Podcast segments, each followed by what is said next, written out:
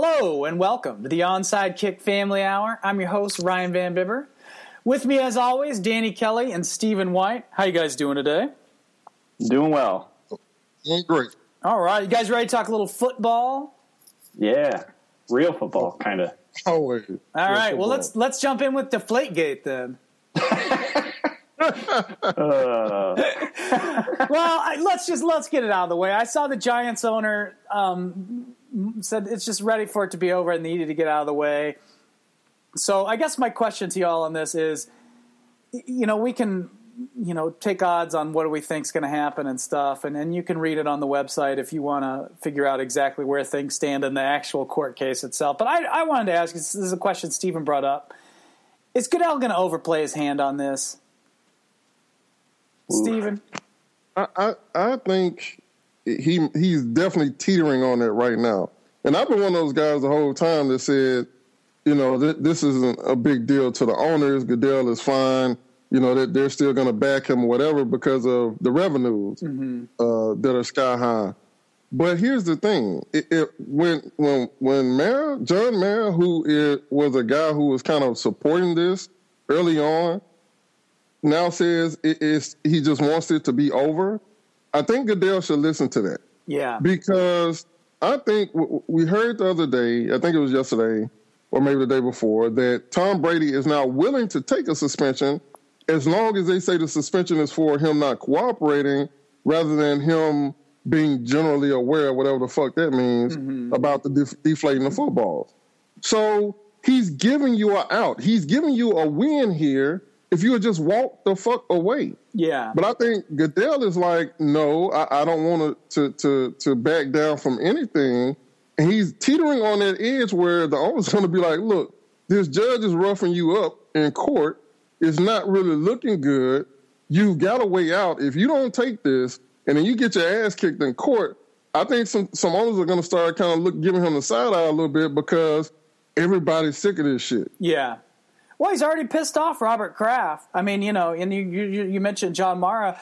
Those are two of the most prominent owners in the NFL. I mean, those are the guys that are always at, you know, those are the the ones that they send out to represent the other 32 owners. You know what I mean? Because they don't, it's just, you know, when you've gotten to the end of the old guard like that way, and you get the old guard saying that kind of stuff about you, it's not good.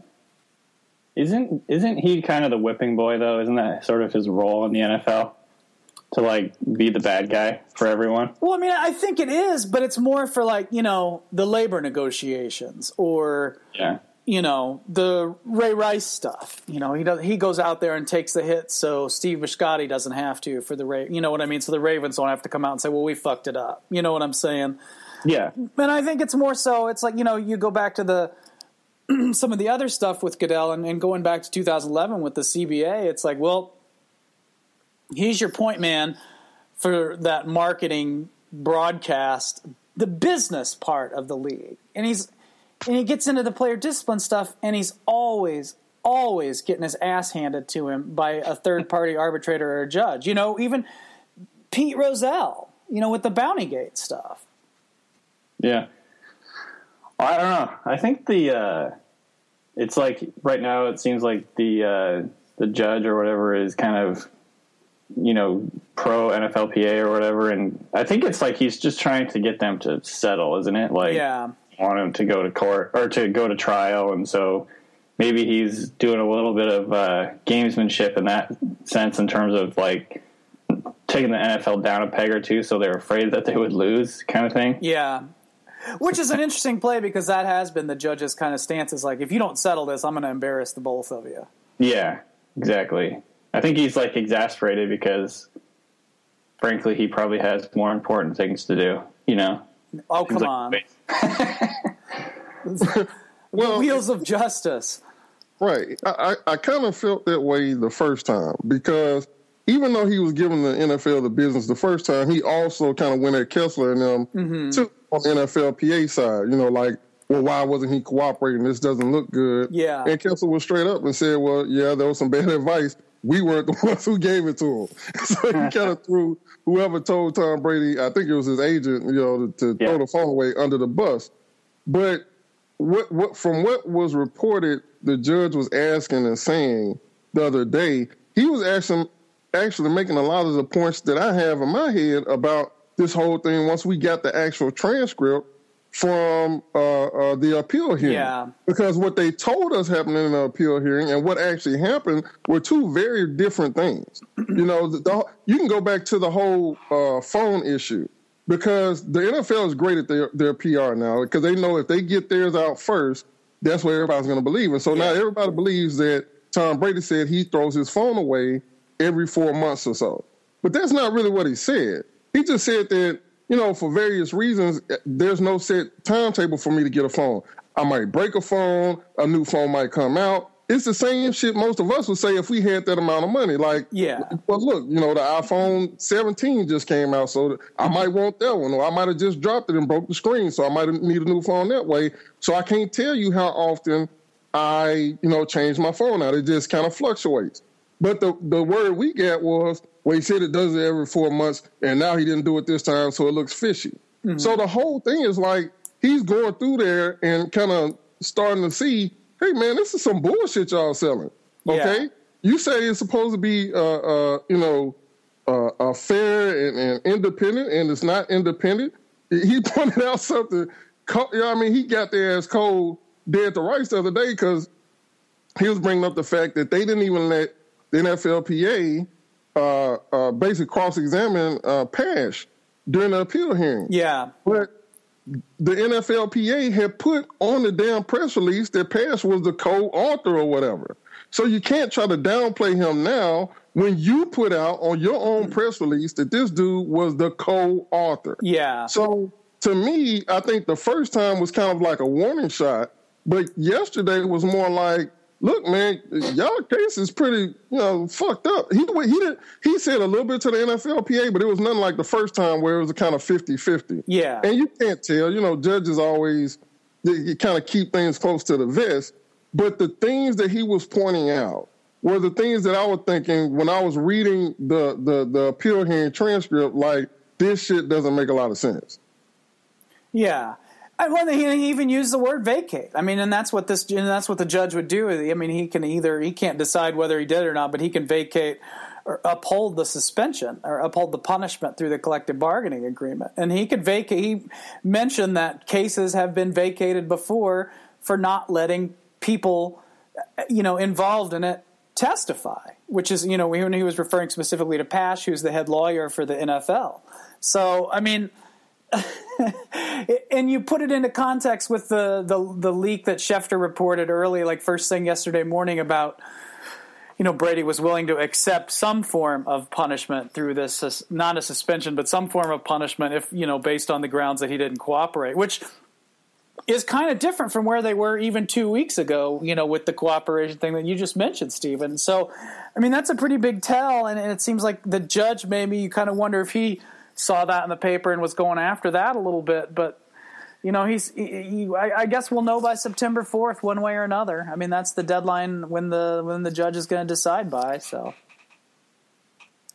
and uh, we'll see where uh, we'll see what happens next because this is kind of this is a bigger deal than it doesn't get the press that the Ray Rice stuff does, or it doesn't. It hasn't been sort of as, as loud and ongoing as the Bounty Gate thing was, but uh, but this is a big deal. I mean, it's not just it, it's Brady, a, a superstar, the most popular player in the league in all probability and and an owner that was uh, considered Goodell's right hand man. That I mean, you know, isn't even going to get get a Christmas card from the guy now.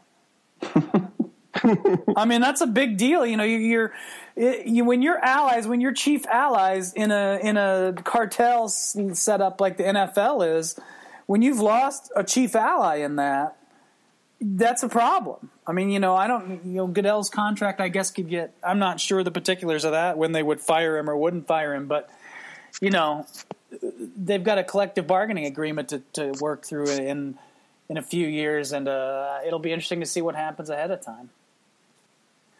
Um, all right, now let's do talk about football. Real football. And uh, let's start with really kind of some bad news, and this is the part I really hate.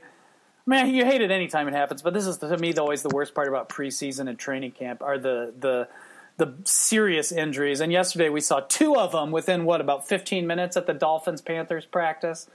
I think the most notable of which is uh, Kelvin Benjamin, the Panthers' number one wide receiver, second year kid out of Florida State. Just an outstanding receiver all around. Um, had a big rookie year and was poised for probably another big year with Cam Newton, and now uh, and now he's out. That's um, that's rough. It, it's it's huge. That's a huge blow to the Panthers when you look at that depth chart now too, because it puts Devin Funchess kind of in there at number one, him and Greg Olsen. That was going to be a lot of fun to see those two on the field together. That's a, I mean, obviously it's a huge bummer, regardless, but it was going to be really interesting to see what the Panthers could do with both of those guys on the field. And now yeah. it's just, uh, man, it's just that's just a rough, rough thing to happen. Especially, I mean, not especially, but non-contact injury just mm-hmm. kind of, you know, went down on the turf, and yeah, it's just bad. Yeah, really. And I, I was going to ask, you know, Stephen, this is you broke down Benjamin last year as one of your guys mm-hmm. for, before the draft. How does this? I mean, he's a second year receiver. I mean, he he was by all accounts pretty good last year, but you know, still a lot of room for improvement. I know among things like concentration and some of his catching. How does this affect him going forward to miss a whole season like this? Well, you know, in this day and age, with, with the way they've improved uh, the techniques with, with these different surgeries and stuff, I think he'll be fine. You know, he'll come back and, and, and probably be back full strength in about nine months instead of a year like it used to be. But I think next year he'll probably it'll it, next year he probably won't bounce all the way back. I think we kind of got a little. Uh, uh, I would say spoiled by a guy like Adrian Peterson yeah. who comes right back and then rushes for all those yards and looks fantastic. And we kind of started holding people to that uh, uh, timetable. I think that's kind of what almost ruined RG3. It's because he was trying to come back so fast and be the same guy. So I don't think he'll be the same guy, especially at a position that has a premium on speed. You know, he's never mm-hmm. been a mm-hmm. guy who's very fast in the first 20 or so yards, but he turns it on uh, long distance. And so I think it's going to take him a while to get back up to speed. But look, this is a big dude. I think he's six six. Yeah. Okay. So he's literally a power forward. So there's still going to be a lot of things that he can do and do well, especially working on his uh, concentration with the time off, because that's something he can do. You know, even with the injury, he, he can still work on his hands and stuff and his concentration and doing drills like that, which is really what's going to make him a, a, better receiver anyway. All the other stuff he's pretty good at already. It's just the con- the lack of concentration all the time. You know, he drops a bunch of balls that he shouldn't drop.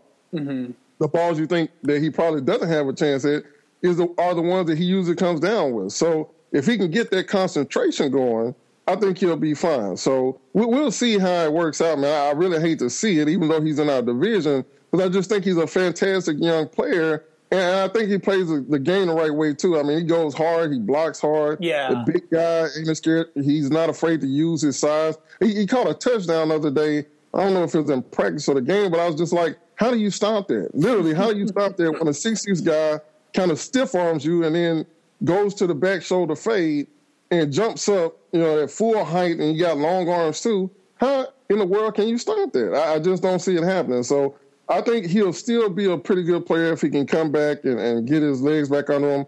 But next year, you know, we should all probably be patient with him because he still won't be back to full speed. Well, what about this year? How does this? I mean, obviously the Panthers take a huge hit. I mean, that's you know your number one guy on a depth chart that's mostly kind of question marks after that, and, and you know, they kind of won the NFC South by default last year. You sort of backed into it with that Week 17 win, and, and went without, you know, what the what was it, a seven and nine record.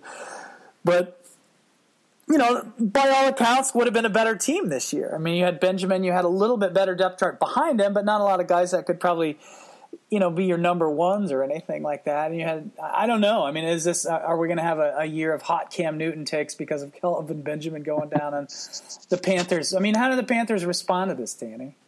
I, you, I, there's a real chance you could have a lot of that this year. You know, um, I think that the the Panthers, like I said earlier, that they're really going to rely on those two. I think Funchess and uh, Benjamin. Mm-hmm. So now you got to move everybody up, and it's like right now I'm looking at their depth chart. Not that this is official or anything, but Ted Ginn is like a starter.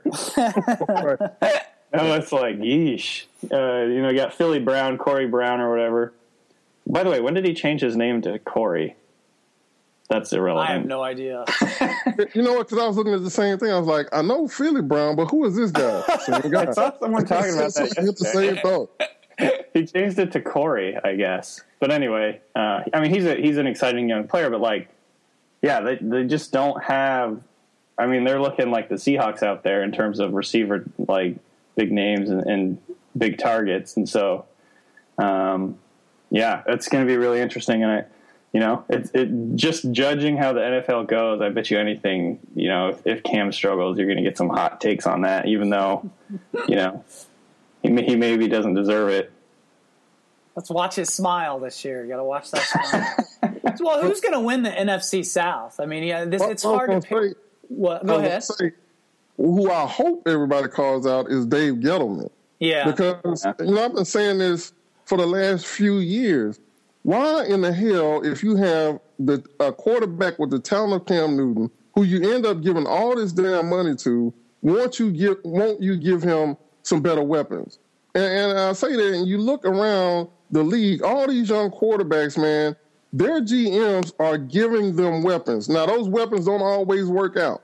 yeah. But look at the uh, the 49ers. How many fucking wide receivers have they drafted in the last three years? A bunch of them. Have they all worked out? No. But I think they're going by the volume uh, rule or something. You know, sooner or later one of these guys will work out. And then they go out and get Torrey Smith this year. Yeah. Okay. You look at uh, uh, uh, the Seahawks going to get Jimmy Graham. All these other teams are building around their quarterback, and basically the the the the Panthers are just hoping if they draft one wide receiver every year, that guy will work out, and that is bullshit. And to be honest with you, I'm not a huge Funchess fan as a wide receiver. yeah, and I remember your breakdown. went of that. somewhere that where they had a, a creative offense coordinator, maybe he would be a weapon as a matchup guy. But you got fucking Mike Shula as your OC too. So Yeah. I mean, you ain't getting real creative in Carolina, okay? And so he's not a guy who I feel like is sudden enough, nor has the long range speed to be a viable option as a wide receiver. We'll see. I hope he proves me wrong. But I think he's more of a guy you're to have to move around Yeah. to really showcase his talent. And that is not Mike Shula's thing. So when Cam struggles this year, and I'm sure everybody's going to talk about his smile and all that bullshit, I'm going to be on Gettleman's ass because you drafted fucking Shaq Thompson in the first round when he's not going to touch the field this year unless there's an injury. And you have I Luke just Kuechly. don't understand it.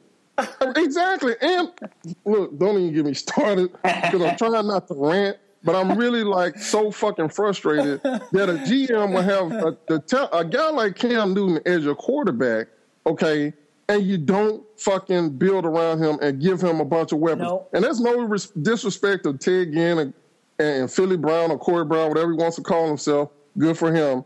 But look, if you have somebody like Cam Newton and you just paid him a bunch of money, and one wide receiver can can change your team's fortune from being you know favored to win the division to maybe not making the playoffs. Your GM is fucked up, and he probably should be fired. That's just how it goes. Well, and he, it's the same thing with the offensive line too. I mean, it's not just wide receivers. It's like what you know, what's he done to build an offensive line that at least you can protect Cam Newton and run the damn ball with it. You know, you got to. Blindside. He he got Yeah, exactly. I mean, you're I mean, bringing tell him to Michael. Oher for that. For real. I mean, I, seriously, th- it, it, he should be charged with malpractice at this point. For real, because their fucking defense doesn't need any help. How do you spend a first round pick on Shaq Thompson, a guy who may not even really have a position right now on defense? You hope he's going to work out at linebacker when your defense has been pretty much the, the, the strong point of your team for the longest time, and you don't have wide receivers and you don't have an, a, a, a viable offensive line. It just it, it just makes me fucking nuts. Thankfully, you know, the Bucks they're in the same division as my Bucks, so that should help the Bucks. But I mean, just on a, a, a general level, just uh, being an NFL fan, this shit makes no sense at all. No, and it, it'll be more. You'll have to run Cam Newton more, and then you put him more at risk for exposure for that stuff. It just like I don't. I mean, I you know, it is what it is. But uh, you know, it's a bad move for the Panthers. You just you know, you get you're you've got an exciting young quarterback, and then you just have to, you know, he has to do all the damn work himself. And there's only so much. I mean, what's he going to do? Catch his own passes at some point too? It's going to have. He's going to have to. He better. and no disrespect to Jerricho Cotchery, but if it's between that and Cam throwing it to himself, I might take Cam throwing it to himself. He'd probably be a really good like tight end or whatever. Built like it. yeah, I was saying the other day. One day we should all sit down and talk about all the positions he could probably play at his size because you just he's just. I mean, defense. Uh, look, I ain't gonna get started, but if you really sat down and thought about it there ain't many positions except for maybe the offensive line and defensive tackle that he couldn't play at that side. It's interesting too. I, his name was I saw a little bit on Twitter this morning before I got kind of wrapped up in other stuff, but where uh, you know the college, the what all all century or whatever college team, somebody the a group had voted on that. The Pro Football Writers or not Pro Football, but Football Writers Association, one of those damn writers groups. um, voted on, and they didn't have Cam Newton's one that season at Auburn that was so outstanding. They even have him as one of the. I mean, I think he was a second team guy or something like that. I mean, that was one of the best college seasons of in ever for a quarterback. But anyway, that's uh, that's that. It's it is what it is. We'll see what happens in the NFC South this year because a lot of those teams just look real. I mean, you know, look real strong for 2015. Yeah, when we, when we were talking before the show about you know some subjects, I was like, the thought came to mind like, who are the biggest like you know train wrecks right now or dumpster fires or whatever, and I'm like thinking the one of the favorites in the division is still probably the Saints, I would suppose, but they just seem like nothing good is going is happening right now. And now I heard someone talking about um, if Brees doesn't have a good year this year, he's gone next year. So it's just like, man, the Saints too are like a, they're just like going in the wrong direction. Well, now the Falcons actually look pretty good. Yeah. This past week, yeah. but you got to wonder if that's just because it was the Titans they were playing against. But you know, they always got Julio Jones, and they have Roddy White, and they got you know the quarterback Matt, Matt Ryan. So if you look in, to me, if you look at our division on paper, I'm going with the Falcons right now. Yeah, yeah. and Tevin Coleman knows? too it's probably going to be another toss-up year. Yeah, I mean the Falcons look like they could score. I mean, I think I mean I, you know I think the Kyle Shanahan offensive coordinator there is is a good match for what they are and who what they can do. Yeah, you know you put Tevin Coleman in the mix with at the at running back, and they you know suddenly you've got a really good running game there again, and and depth there too. I mean, it's not just Tevin Coleman. I mean, there's maybe your guy that gets 15 to 20 carries, but you go down the depth chart a little bit, and you got Antone Smith that can be the big play kind of guy, and um, God, who, the Devonta Freeman, Devonta yeah. Freeman from Florida, another Florida State guy, and in the that could be in the mix too. That's a if they can get some defense going, they might be a, a pretty good little team this year. Yeah, it'll be interesting to see what Dan and they got Vic Beasley in the first round. Yeah, I think they've got tools on defense, but maybe not a lot of depth. Um, so, you know, Dan Quinn seemed like he got some interesting players in the draft and potentially could add some of that depth. He also signed some guys in free agency. Yeah. So, you know, Brooks Reed and a couple other dudes. And so uh, it's interesting. I think, you know, they could, uh, they could be a surprise, like, rebound team this year, I think. Or maybe not that surprising, but um, since they're probably the favorite. But yeah, they, they, they're definitely a team I'll be watching pretty closely. It'll be interesting to see what transitioning to the Dan Quinn defense will do for him. Yeah. Well, and they shit can Mike Smith, so that's you know that's addition by subtraction right there. yeah. I mean, they won. They went six and ten. I, I have to wonder because remember that Lions game in London that they lost at the last minute. I mean, you know, there's a. There, I wonder if there's at least two. I mean, I look at the Lions game and maybe uh, I'm just off the top of my head, I can't maybe that Browns game that they lost to. It's like if Mike Smith hasn't been isn't coaching there, maybe they're a, an eight and eight team last year. yeah. Who knows? Mike Smith's no Jeff Fisher, I'll tell you that. I knew it was coming. I don't. I'm not even have to try to work that in anymore. It just comes naturally now. You don't even have to have a segue. Um, you know, I mentioned the Delmas injury. I think that's that's kind of a blow for the Dolphins. They have to reshuffle their secondary bit. And Delmas is a guy that had a pretty good year last year with the Lions. Does that? I mean, are the Dolphins? Do the Dolphins have a shot? What do they do without Delmas this year? Just pulling up their depth chart now. I mean, they've got they still yeah they still have a few guys, Will Davis, uh, and and in terms of people that they've drafted over the years, but I don't know if the depth is really that great. Walt Aikens potentially. I think they have him listed as a safety here, but I don't know. It's a uh, you know well that's going to be an interesting division to watch just because of how the Brady suspension plays out, and if the Brady suspension plays out, you know he ends up getting four games. It's a totally different it's wide open. But I got to say, looking at the NFC East, there's there's none of those teams outside the page. I mean, they all have their positives.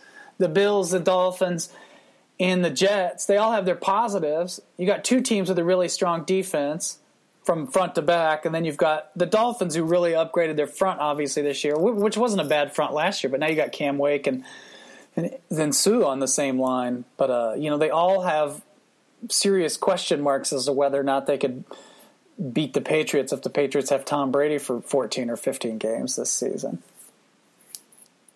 I mean, I, I, I like the Dolphins, even even with the uh, the Delmas injury.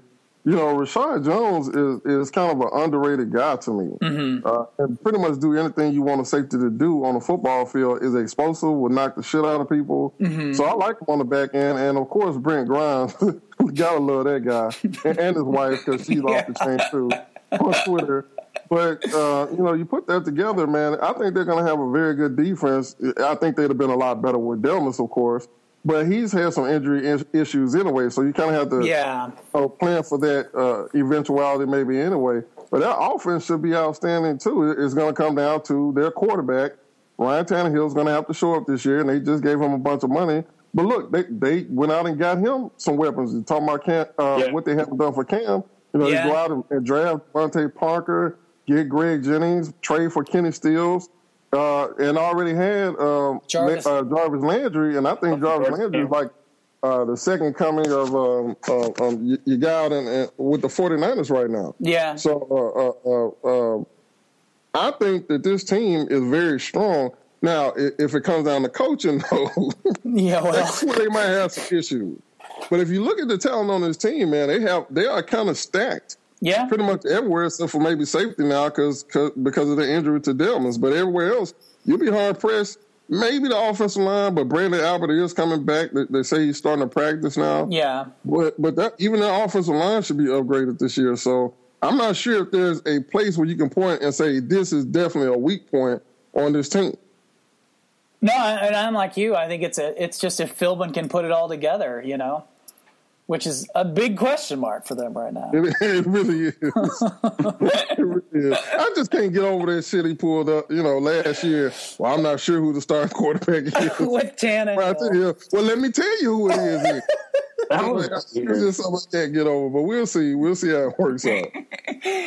um, another injury that happened late yesterday, and this kind of occurred to me, and I, I, I thought this made me think a little bit because – here you got the NFC West that's, you know, looks like it's a division with some bruising defenses. Well, maybe not so much the 49ers this year since everybody left, but um, you know, the other three teams in NFC West all have, you know, a pretty strong defense, a pretty talented group of defensive players. But Mike Iupati, Arizona's guard, their big offseason acquisition, a guy that they brought in to give a line that played better last year and has some talent now. Um, but you know, this is the guy that they brought in to run it up the middle a little stronger and give the and give that group an edge. You know, the, to be the guy that kind of makes them a little bit of a, a nastier unit more than more so than just a proficient unit. But uh, so he's hurt. He's going to miss six to eight weeks. So he's going to miss the start of the regular season, which is a blow. And now you've got the NFC West, which is a lot of questionable offensive lines. I mean, four teams with some you know, and St. Louis and Seattle might be the worst of the bunch. For as good as their defense is, they might have the worst offensive lines in the NFC West, if not the NFC right now. And guess who our first opponent opponent is? The Rams, exactly. who have the ridiculous defensive line in the world. Yeah, that's gonna be scary. I just I'm just picturing uh, Robert Quinn like just chopping off Russell Wilson's head. You know, well, let me ask you this then, Danny, because I see, you know, there's a lot of people, and it's hard not to agree with them. Um, you know, you, you you see Seattle. It's when you look at Seattle, you look at what they did last year. It's like, well, that's easily one of the top, you know, two or three teams in the NFC, and it's a lot of people's pick to win the NFC again this year. But then you look at that line, and how are they going to do that with that line? That's the question, isn't it? I think you know last year they didn't have a whole lot better, to be quite honest. Like True. they still they had Max Unger, but he only played in six games. Um, they went with a kind of combination of Lemuel Jeanpierre and Patrick Lewis at center during the season. I'm sure you you know a ton about those two guys. And then uh, you know they they had James Carpenter, who's always been you know he's a former first round guy, but he's always been kind of he underwhelmed definitely in his time in Seattle, and he was never really the dominant player anyone thought he would be. And so, um, you know, losing those two guys is is a concern. But at the same time, the Seahawks kind of did the same thing last year in terms of just kind of trotted out. I think they probably put out like eight or nine different offensive line combinations, if not more, during the season. So it's like. To me, people are freaking out, but at the same time, it's like more. It just feels like more of the same for the Seahawks. Like this is just standard. Like they're going to try and rotate in some guys and see if it works, and you know rely on Russell Wilson's escapability to kind of cope with it. And um, yeah, to me, it's it's not going to be a whole lot different, other than maybe a little less uh, experienced. But um, but yeah, so it, to me, it's just a little bit of the same. I, I'm not entirely overly concerned about at this point, but I know I think as as we play the Rams week one, I'll probably become a lot more worried. Well, yeah, because that's one of those games that the Rams can win, and then they'll lose, you know, in week two to, the, you know, to to the freaking Bears or something like that. Yeah, yeah, definitely. The, the Rams always give this stuff trouble, man. It's annoying. I'm um, Steven. I, let me ask you. I mean, with you, you have an offensive line like Seattle, and this is probably more specific to Seattle than it is to some teams. But you know, does a guy like Marshawn Lynch kind of balance that out a little bit? Well, I think overall the scheme does. Yeah. Uh, because it just first of all, you're going to run a whole lot of uh, uh, the read option stuff, Yeah. or at least enough to where you're running, you're basically running zone blocking. Yeah. And I- don't necessarily, I'm not going to say that you can have lesser guys to run zone, even though that's pretty much the case. But I didn't just say that. You didn't hear me say that. but, but, but basically, I'm saying if you tell the guy to block an area rather than a man, I think you can get away with having lesser offensive linemen in there. Mm-hmm. And when you have to, you know, guys got to block one on one and block man and stuff like that, it's a lot harder because if one guy screws up, you're fucked. If you run in zone, then you know a bunch of guys can, can screw up. If enough of them do it right, though, then you'll still find that crease. And, and Marshawn Lynch is a part of that because he's not going to wait. You know, as soon as he sees that crease, he's going to stick his foot in the ground and get upfield. And so I do think that they probably can get away with it more than some other teams because of the schemes they run and the running backs that they have. But at some point, look, you're going to have to drop back and pass. And that's where the fun starts. Yeah. Yeah. So, you know, if you're the Rams, you don't really give a shit about the run anyway. You're going to knock out the run along the way. Yeah. But you're trying to get the third and long. And so it's third and long where you have to be careful. And there ain't a whole lot the Marshawn Lynch can do for that, yeah. Except for maybe keep him out of third and long. Well, yeah, exactly, and that's what. I, and I don't know, and that's where I guess the Russell Wilson thing too has helped probably camouflage some of the def- deficiencies for the Seattle offensive line in the last year or so too. Yeah, it's You know, going to be because interesting. he can work so well outside the pocket. You know what I mean? He can get away from pressure and still make a nice throw. Yeah, he's good on the run. He's good outside the pocket too. Yeah, Um, the, they, the, I don't know if you guys heard the Seahawks actually kind of switching things up on the offensive line. They got uh, Justin Britt at left guard now. They're going to tinker with that and see how that goes. He's their right tackle, and then they're trying to see what what Gary Gilliam looks like at right tackle. So it's all it, it feels like a little bit of desperation at this point, but they're, they're just afraid Tom Cable's going to beat the shit out of them if they don't play well. Yeah, Right. And, and, and look, they didn't look good last week in the preseason game, but it, it's a preseason Yeah. game, so you got to take it with a grain of salt.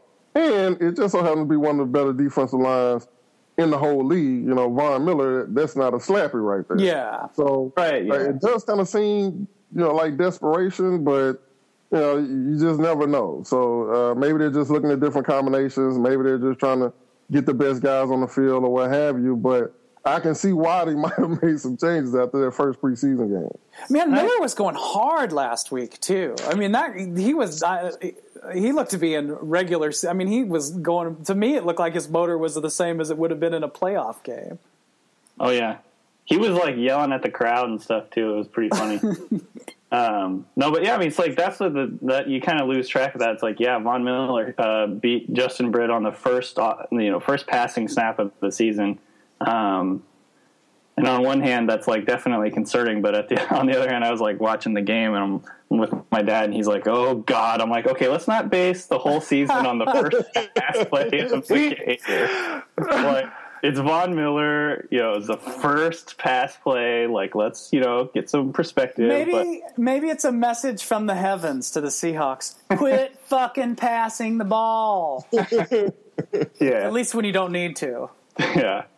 So well, anyhow, they'll be all right. I mean, I think like one, they with the zone blocking scheme, like Steven talked about. Um, the other, it, it first of all, you can get away with guys that are maybe not quite as big of names, and then two, it takes a little longer for it to kind of, you know, gel or whatever they talk about, like because it's very much like a, it's like a group effort. You have to be all on the same page, getting you know, getting everything in the on the in the same like steps and everything. So they've been switching guys around all practice, running random people at every position, kind of like trying to see what they have, get the best five guys, and kind of just plug them in wherever. And so I think there's there was no continuity, and there's no uh, you know they they haven't done any of their cut blocking or anything like that. That's like integral to their system. So I'm not freaking out too much quite yet, but um, you know this week will be a little bit more interesting just because they finally had a chance to hit and kind of get some of those kinks out. But to me, it's like standard. The Seahawks offensive line is just going to give up a lot of sacks. It's just like the way it goes. Uh, RG three, the uh, overblown RG three comments. Surprisingly enough, RG three comments get overblown in the media. Washington PR overblows the overblowing. And then they blow it with uh, overreaction, and then they overreact the overreaction, and then they end up letting RG3 talk to the press anyway.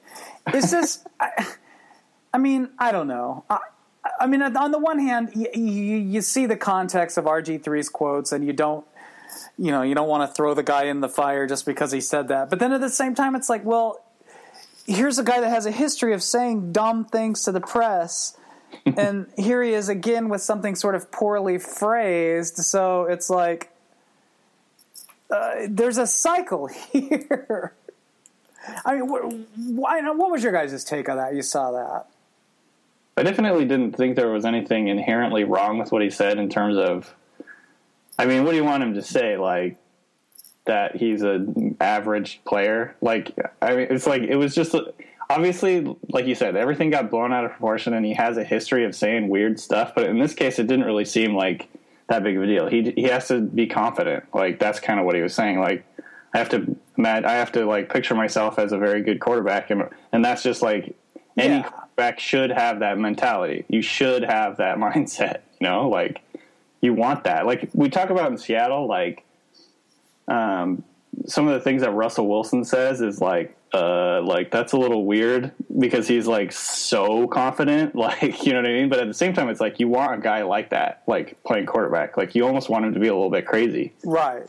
You know, because it takes such mental, um, like strength and and you know just unwavering like belief in yourself, I guess, to play the position and, and like because you're going to make mistakes and things like that. So that's you still want a guy who's a little bit crazy, I think, playing quarterback. And so, um, you know, I didn't really, I didn't see anything wrong with what he said. I think it was just the history like behind him that that made that a big deal. For me, uh, here's the problem. I think that he's become such a lightning rod that whatever he says that's even close, people are going to turn it into this every time. Mm-hmm. Because quite honestly, I thought the stuff that he said last year when his own coach called him out were tame too.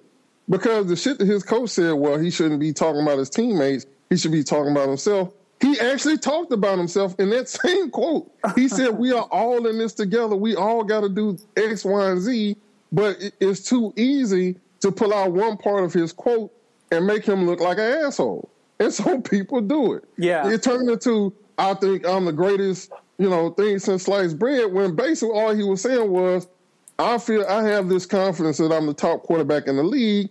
I know there's a bunch of other quarterbacks that have done more than me, so I have to go out and show it. It's nothing like he's, you know, it, it was basically nothing like the headlines that you saw come after it. But I yep. knew those headlines were coming. Yeah. Just like a couple weeks ago, I tweeted out, look, there hasn't been a time where he's basically said something during, during an interview, and maybe the last two years, where he's helped himself. Not necessarily because he said something wrong, yeah. but because he says stuff that pe- it's too easy for people to kind of take out of context and use against him. And so for me, if I was him, and I know he doesn't want to do this, I would shut that shit down. Like I, I, would be the Bill Belichick of quarterbacks when it came to doing an interview for the rest of this season. Let your play do your talking. I'm not mad at him because it wasn't his fault. The people who wrote those headlines and slanted it against him knew what the fuck he meant. Just like when he talked to this the, the small circle of reporters after you know the PR people totally fucked up the situation in Washington. You know, you got I, I, I forget who he is. Uh, like a New York Post columnist coming to talk Bart to Hubbuch. Bart Hubbuch, the worst person in the world for you to snub yep. after something like this, and yep. you decide, hey, how can I make this bad situation even worse? I mean, and, and, and then finally, I guess he talked the PR people into letting him speak. But he was right when he said, everybody here knows what I was trying to say. There isn't anybody that read his stuff in context that, that went and like, okay, this guy's being an asshole. He really thinks he's the best thing since sliced bread. He said he has to go out and show that, which implies he knows he hasn't shown it to date. Yeah. But this is what's going to happen when you're RG3 and you have said some weird shit in the past. He has. This is what's going to happen. This is where you are right now. And so for me, I think he he and whoever is handling him whoever his PR people are or marketing people or whoever needs to have a sit down and say, look, two or three years ago when you first got in the league, you could say all this shit, nobody would care. Now you can't say it anymore. Go Bill Belichick. Yes or no answers as much as you can. Don't yeah. give up anything. Let your play speak for you on the field, and then nobody will have shit to complain about. It, it's unfortunate, but I think that's where he is right now. And so if he doesn't want this kind of backlash, that's the way he's got to go about it. Yeah. And you hate to, I mean, you hate to like take a guy, but you know, when you're just a quote machine like RG3 has been, and it's it's always the kind of quotes that you know, like uh, that's it's just it, they're tailor made for PFT commenter to run away with. I mean, it's just it's you know you've got to you've got to be mindful, and the team PR people ought to know that instead of reacting like they do to that shit, and then they have to come back and look like idiots because they are idiots. I'm sorry. The Washington, it's just like they they have they handle everything so poorly, so consistently when it comes to PR at, at that team. So we'll see. We'll see what happens. I don't. Do you guys think RG three can bounce back this year? Well, I think from yeah. from all apparent uh, uh, reports that I've read, he's been doing well in camp, yeah. uh, and to to the point where basically, we know we know that uh, Gruden is, is, not a big RG three fan. He, he's made that pretty well known, whether it be leaks or saying it straight out. But he's basically said, come out and said, no, it's his job. The battle is for the second, you know, between the two guys for second string. They're not battling him for number one anymore. Yeah. So I don't know if that was the owner coming and telling him that. I don't really think it was because usually he'll give you that wink and nod kind of the way he words things to let you know I ain't really happy about this, but this the way it is. But it sounds like he himself now has a little bit more confidence in RG3. And I thought in his first preseason game, you know, he had to drop touchdown that uh, uh, should have been a touchdown, and his receiver dropped it. Played pretty decent, I thought. Uh, ran for a first down. So I think so far it's all about whether he can stay healthy for number one and if he can avoid these kind of weird statements or whatever, I think he'll be fine because he has more than enough talent around him at wide receiver. That's for damn sure. He, he, he lost some tight ends, but you're talking about I don't know if there's a faster wide receiver core than their two starting wide receivers right now. No, and that's a good. I mean, that's a team that has done. I mean, for all the jokes about winning the offseason, they had a good offseason. I mean, they didn't go out and do a bunch of dumb Dan Snyder contracts. They brought in guys that make sense for that made sense for what they needed. They brought in guys that you know fit the scheme. They brought in guys that kind of you know are uh, that could be long term assets for him. I mean, it's a team that has set up its roster to compete this year. Now, if they're as good as the Eagles, I don't know. We'll see, or the Cowboys, we'll see. But it's it's a you know it's a team that should be much better than they were last year at the very least, and RG three is in a good spot for that. Now, uh, you know it'll be interesting to see how the Gruden RG three tensions play out and whether that how that translates to 2016 or not. But but there we go. Hey, I, here's one I want to talk about real quick because I get asked this question a lot by people. And maybe it's just because I'm in the Midwest, so that, you know the Bears are kind of a team that a lot of people root for naturally out here. But the the Kevin White injury obviously is a huge a huge blow to the Bears. I mean, they gave up Brandon Marshall and they drafted Kevin White, and then now he he's out for the season, right? Well, potentially, most likely. Yeah. Okay. He could I'm, potentially come back, but I wouldn't, you know, put too much faith in that. Are the Bears screwed this year? I mean, their defense looked terrible last week, but again, that's preseason stuff too. And then you lose Kevin White. It's all kind of on Alshon Jeffery's shoulders now. Uh, and they have Matt Forte too, so it's not like it's devoid of offensive weapons. And the offensive line's not bad by any means. It's yeah, I wouldn't say they're screwed. I I, I think you have to give it some time um, to kind of see how they how it plays out. I think, I mean, this is how I've always seen the Bears in the last couple years anyway. It just kind of depends on what Jay Cutler you get. Really? I mean, that's the big thing. And so, you know, if he, you know, is the good Jay Cutler, then then potentially they could be a surprising, surprisingly good team. But you know, if he's the Jay Cutler of the second half last year or whatever, um, you know, yeah, then they're screwed probably. But um, I think you know, like I, am not counting them out quite yet. I think they, you know, they've got some talent on that team, like you said. Um, they're changing a lot of things up this year, so there's quite a few questions you still have to answer in terms of the scheme changes and, and what they do on defense and things like that. But I think they've got some pieces, and, and so I mean, I'll be really interested to see how they do. It always comes back to I, I love it when you hear people like I'm just this is going to be this could be Cutler's breakout season. Like uh, listen, if the guy hasn't had a breakout season in seven years in Chicago, he's not going to have a breakout season now. It's no, not breakout, but at least maybe he'll like be. Able- no, I know what you're saying. I'm just saying there's always that like the yeah. the hopeful fan holding on the hope. Yeah, right, when it comes right. to Jay Cutler, I think the biggest thing is this. I, I don't think that John Fox is going to let them let Jay Cutler throw them out of games this year. Yeah. I think that John Fox is going to do what the previous head coaches should have done and actually lean on Matt Forte.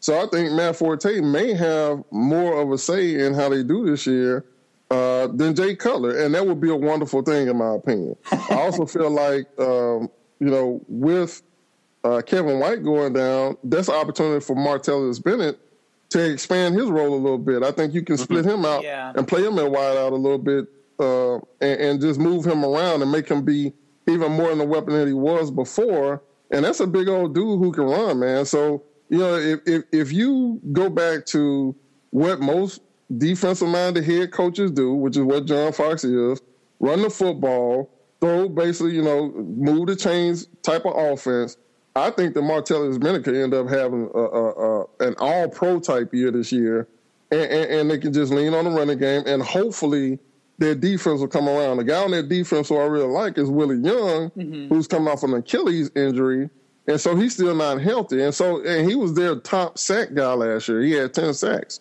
Mm-hmm. So you know they, they still aren't quite at full strength on their defense anyway. So once again, you know preseason game take it with a grain of salt yeah. because I still think they'll be better than that by the time the regular season rolls around. Yeah. Well, I mean, they got Lamar Houston coming off the ACL, right? Is that what he tore when he was celebrating? I think, I think so. Yeah. yeah. yeah. I mean, like, like I like I agree with Steve. I think they've got some they got some pieces. They signed Pernell McPhee. Uh, you know, they signed a couple of guys in free agency that will be good depth. I think. They moved uh, Shea McClellin to inside linebacker too, which was kind of an interesting. That'll be interesting, and it'll be interesting to see what Jared Allen does at outside linebacker. Honestly, mm-hmm. I mean, so yeah, and they and they got um, you know, Brock Vereen's coming off a pretty good year last year. They also picked up Adrian Amos. Um, they've got some depth in their secondary. It, it's an interesting, it's an interesting look they've got. They're, you know, Ego Ferguson, Will Sutton.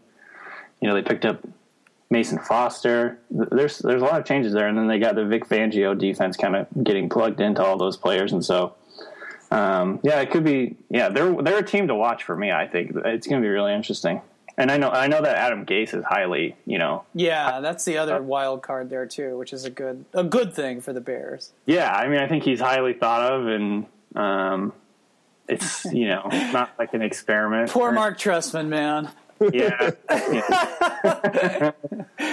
he's probably he's one of those guys that's probably always going to be better suited to be a, uh, a a coordinator than a head coach. Yeah. So I don't know. I kind of you know I'm not like putting all my chips on. Uh, on the Bears or anything, but I'm no, I don't think they're going to win the NFC North or anything like that. But I don't think it's a yeah, they're in a, a four win season or anything like that.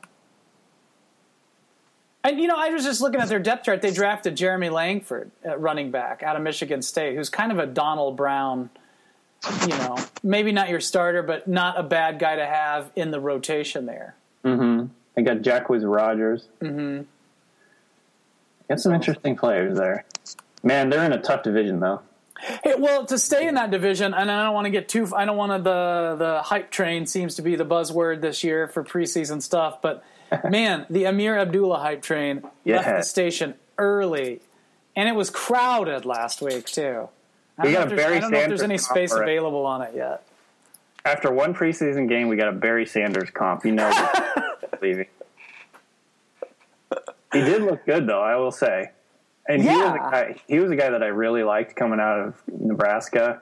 Um, so it was like you know, not surprising for me that he would look that good. But you know, he's just so explosive in the short area. He kind of lived up to his his scouting report in a lot of ways based on his runs. You know, um, extremely explosive cuts, extremely explosive, you know, jukes in the short area, and then he got caught from behind on that one big run. So that kind of just, you know, it just goes in line with his scouting report. I think a lot of people talked about if he had like that extra gear, he would have taken that one that one run to the house. But I mean, honestly, you know, that's just quibbling because most guys aren't, you know. You know, you're not. Not everyone's going to be Adrian Peterson and have everything. So, um, I, I think he's going to be a really good player. I'm excited to watch him this year. Well, and you know, like you said, he was a guy. It wasn't like he was just some, um, you know, nobody off the street that just kind of Right. got into the fourth quarter of a preseason game and, and racked up some meaningless yards. I mean, he was a guy that coming into the draft that people talked about. I mean, he was. Oh yeah, he was a probably you know first round talent that dropped out of the first round because of his size, and you know he had some issues with fumbling and things like that. But I mean, just in terms of athletic talent and everything you heard about him was like he's like the Russell Wilson of running backs in terms of work ethic and everything. Um, you know, and just attitude. And uh, he's I think. Oh, so you be- mean he's the Danny Woodhead of running back? He is, yes. You know, he's he's just a gritty lunch pail kind of guy. He actually, he, he you know, the, the Nebraska, he won the Nebraska like award for the he like won their lifting award like I think two times. He's like, Oh, really? yeah, he's like a gym rat. You know, he he's the lunch pail dude of lunch pail dudes. And that's always interesting when you hear a guy described as a gym rat. They, I've heard more than one GM, and this is you know in the hyped up draft season general manager talk, but they're always like, you know, that's a good sign because it's like that's a guy that at least you know generally wants to you know wants to hone his craft at least Oh yeah, is committed to that. So yeah. In terms of everything I read about him and, and knew about him, um, I'm from Nebraska originally, so I kind of follow Nebraska football. But um, yeah, everything I've heard about him is he's like as good of a prospect in terms of the off-field stuff as as you can ever find. Mm-hmm. So um, you know, he's he's he's got a pretty like he's got the whole package in terms of everything but size apparently yeah, and long speed, I guess, which is you know one concern. But at the same time, you know, I take I take short area burst over long speed you know, most of the time with running backs. yeah. Uh, Is there anybody else that's your guy, uh, Steven? Anybody that's caught your eye through the preseason so far? I mean, I know we're just a week into it, but Um, well, um, the Frank Clark guy. I, I think Ah. uh, I was going to let Danny talk about him because I, I defer I'd like to Danny. take on But it. he he he definitely caught my eye, so I'll, I'll let Danny take it from here. 'cause I'm sure he saw, saw quite a bit of uh, in that first preseason game. Yeah, I mean, by like most, I, you know, I think PFF Pro Football Focus had him rated as their top defensive player of the week or whatever, and so Yeah. he was all over the he was all over the place. Literally, he you know he played 51 snaps. He played nearly the whole game. Did he play with the first team? He played. uh He might have gotten a few mix in a snaps. little bit. What's that? Yeah, I, was, I think he did mix in on like nickel a couple yeah, times. yeah. He played. He played. I think in the second defensive series, and and um, his first snap, he blew Ty Sambrailo off the line. He dragged the guy down in the backfield, C.J. Anderson, and forced a fumble. and everyone was like, "Okay, okay, now here we go." And then he continued to just be really disruptive. You know, he was slicing through the line, uh, hitting guys in the backfield. He stopped a guy on fourth down at one point. Um, he showed the ability to kind of diagnose plays when it wasn't coming right at him.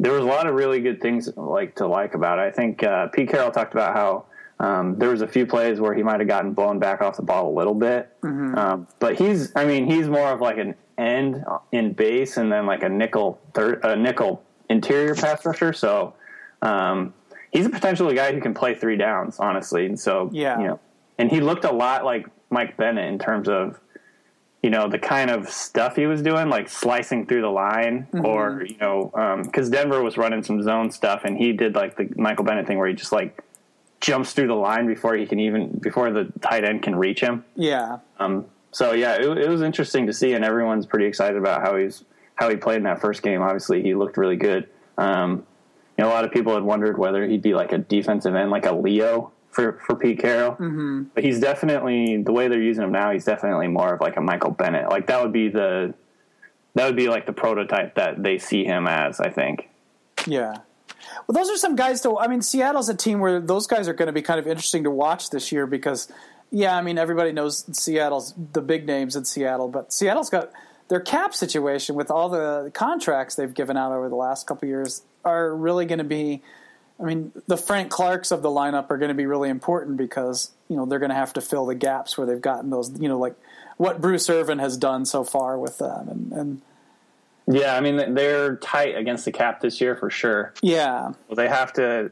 I mean, honestly, they just have to see some of their draft picks start panning out at maybe a little bit higher rate now. Obviously, a lot of their early picks really panned out, you know, with the whole Legion of Boom and a lot of the stuff there. But the last two drafts have been slightly underwhelming in terms of you know real standout players. But this year, you've got guys like Cassius Marsh. Um, he could potentially be a kind of a breakout guy. Um, you know, Luke Wilson, he had a pretty good year last year in terms of in in the Seahawks pass offense. He actually tied for most touchdowns on the team in terms of receptions, uh, behind only Marshawn Lynch. Um, and then you know, just uh, like Christine Michael again. I, I'm so sick of talking about him, but he really, you know, like he he's really got so much potential, and and he's explosive and and crazy athletic. But he, you know, again on on Friday he fumbled the ball, so it's just like the Seahawks. Like I think the the coaching staff is just getting exasperated. Obviously, the fan base is extremely like frustrated at this point, but. I always Uh, think of Christine Michael for telling the story at the rookie premiere in 2013 about was it 2013 or 2014? I don't remember What, it, what was that? I can't remember. about losing five hundred dollars in three card Monte in Los Angeles at the at the rookie premiere that night. I was like, who plays three card Monte? Nobody plays three card. You know what it's designed for. Right. I mean, how do you lose that much? You could have put it all on. I mean, did he bet it all on one turn? I mean, I, I don't know. It's like, did you never watch Bugs Bunny as a kid? You don't play three card Monte. It's rigged. Always, always lead. They gonna let you win the first couple times. Then they gonna take all your money. Literally. Ah, and maybe he was just telling a story. I don't know, but I was just I, I I'll, that's every time I see Christine Michaels' name pop up in my Twitter feed or wherever, I'm just like three card. That's the three card Monte guy. The only person I've ever met that actually has played three card Monte. Wow. Oh, there's one other guy uh, I wanted to point out. Danny Shelton with the Cleveland Oh yeah, oh yeah. Um, and, and I want to, uh, I want to, I want to give him some some uh, accolades, but I also want to kind of slow down his hype train a little bit. Mm-hmm. Uh, th- this dude, he, he's as advertised. The, stuff we saw him doing college, where he was dominant and pushing people all over the place, he's doing in the pros. And, and you had to wonder because for somebody who uses, who relies so much on power like he did in college, you know, he's not a real fast guy. He's quick, but not fast. You just had to wonder when he gets up against NFL competition with bigger, stronger guys, and everybody's big and strong, if it would still hold up. And guess what? It did. Mm-hmm. he, he was pushing people all over the fucking place in the backfield. Mm-hmm. You know, you got all the vines and stuff with him doing it in practice too yeah. the other day, knocking people back. But, and this is a big but, the one thing he's going to have to learn how to do is come off those blocks and actually make the tackle. Okay, because it's great to be pushing on the guy, but that's not the name of the game, and and really in football at all, but definitely not the NFL, mm-hmm. because it's a lot of big, strong guys who never make a Pro Bowl or anything like that because they get they get so enamored with just pushing people around and making it into a tough guy competition, they don't make any plays. Yeah. And so what I would like to see from him, the growth I like to see from him in this preseason is, yeah, man, push those guys back, but hey Maybe you don't need to push them back five yards, push them back two yards, and then rip off and make the play. And I'll be a lot more impressed with that than just knocking guys around. You know, if you want to do that, go play offensive line. And, and, and, then you can do you know pancake guys and all that. But but for me as an old defensive line guy, I want to see you make plays too. Yeah, and they had him. It looks like I'm just looking at. I mean, this isn't official, but it looks like they had him at nose, which I guess is kind of why where they what they drafted him to be in the first place. But they had him at nose against Washington last week. Oh yeah, that's where he's going to be. Yeah, for sure. So you ain't, you don't have a hard time finding him either. That's a big old boy. well, I think he's listed at 340. So yeah, so he's probably about 360. well, well hey, speaking of pancakes and pushing guys back to their power, um, I know we all saw the La'el Collins pancake block in the Cowboys game last week. That was mean. That was just mean. I mean, he, he looks like, pretty impressive so far. well, it's preseason, yes I know, but I mean. Well, here's the thing, and, and uh, um, actually, I was talking to somebody about this on Twitter the other day you know, you get this. We, we get these vines and stuff, and mm-hmm. and, and uh, the little videos we watch on Twitter, and you get you know excited about guys, but then that doesn't really tell the whole tale. You know, there, there's one or two plays here or there where they did good, but then you don't see him maybe yeah. getting beat at the line of scrimmage, you know, on the pass rush and stuff. And that's really what he's going to have to work on the most anyway, probably on, on the next level, is you know having to rush inside rushers who are just as good as most of those defensive ends he faced in college when he was a tackle. And now yeah. he's playing guard, so everything speeds up so much. And so uh, he did have some very impressive plays here and there where he, and I love his attitude because he's definitely trying to finish guys off mm-hmm. every play.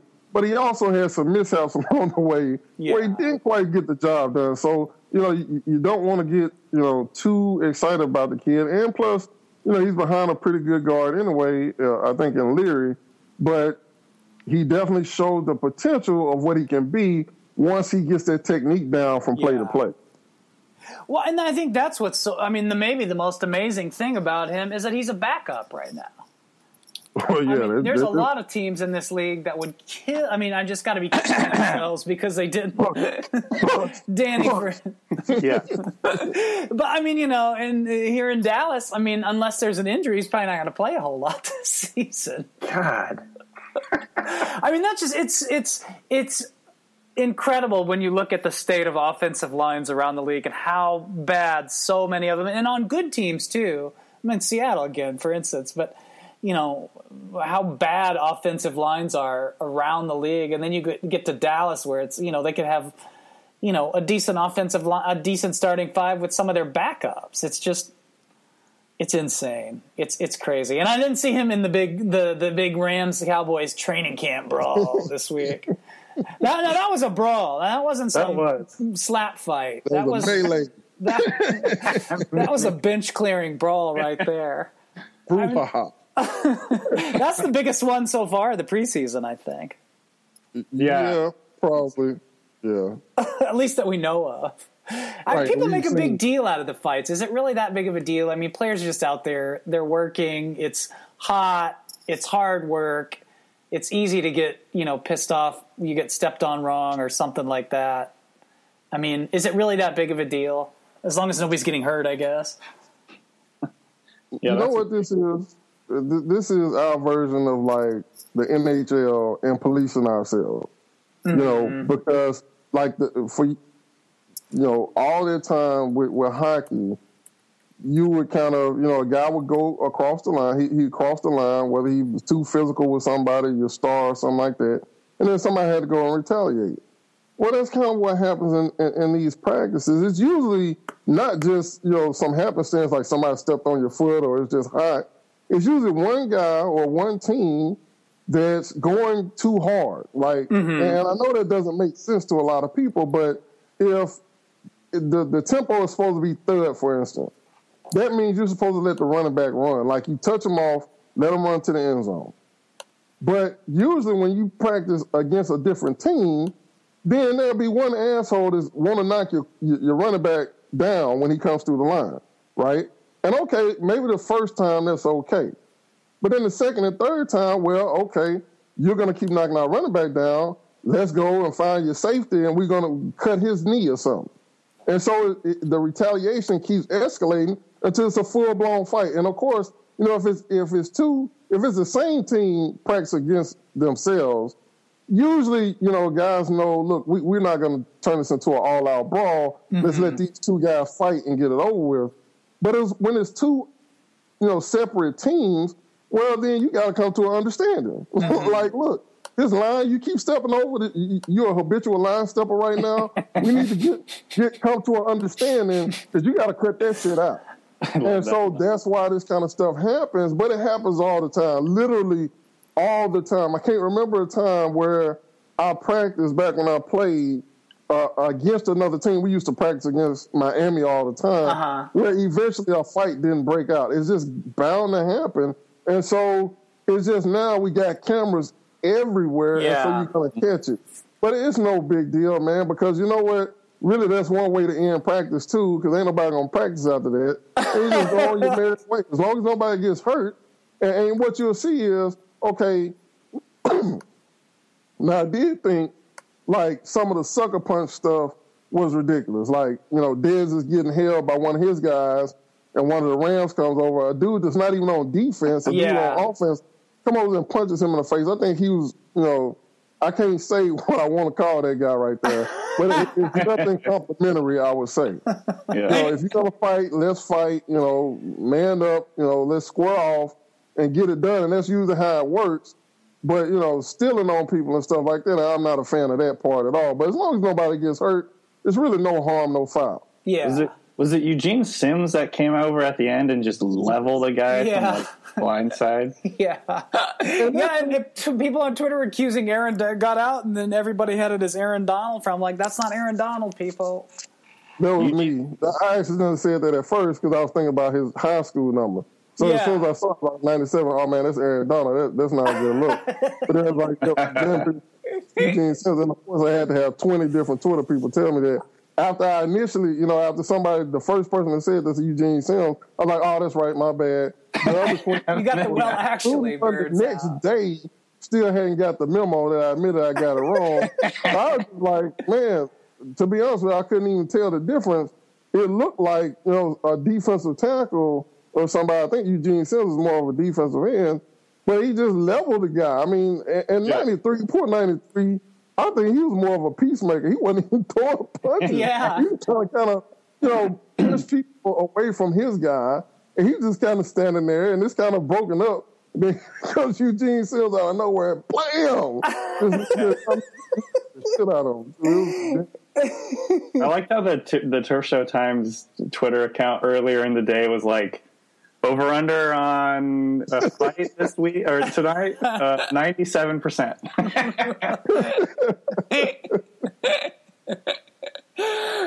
Rams and Rams Twitter right now is an ugly, ugly place because of all the LA stuff. I mean, people are just like on pins and needles and ready to pounce for the littlest damn thing right now. So it's just it's been fun. It was real fun to watch all that stuff and a fight with the team practicing in, in a you know 60 miles from downtown Los Angeles.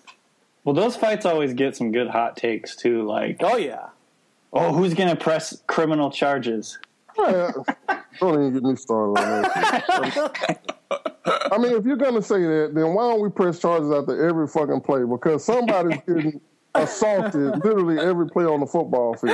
Every Well, every play somebody gets uh, decleated. I mean, come on. Now, the funniest thing that just reminded me, the funniest thing I saw during that whole situation was on one field, it was the, the Cowboys offense against the Rams Oh, yeah. defense, of course. Well, when the fight first broke out, the whole Rams defense ran over to the fight. Well, the Cowboys offense that was on the field stayed on the field and ran a play against one Rams defender for a touchdown.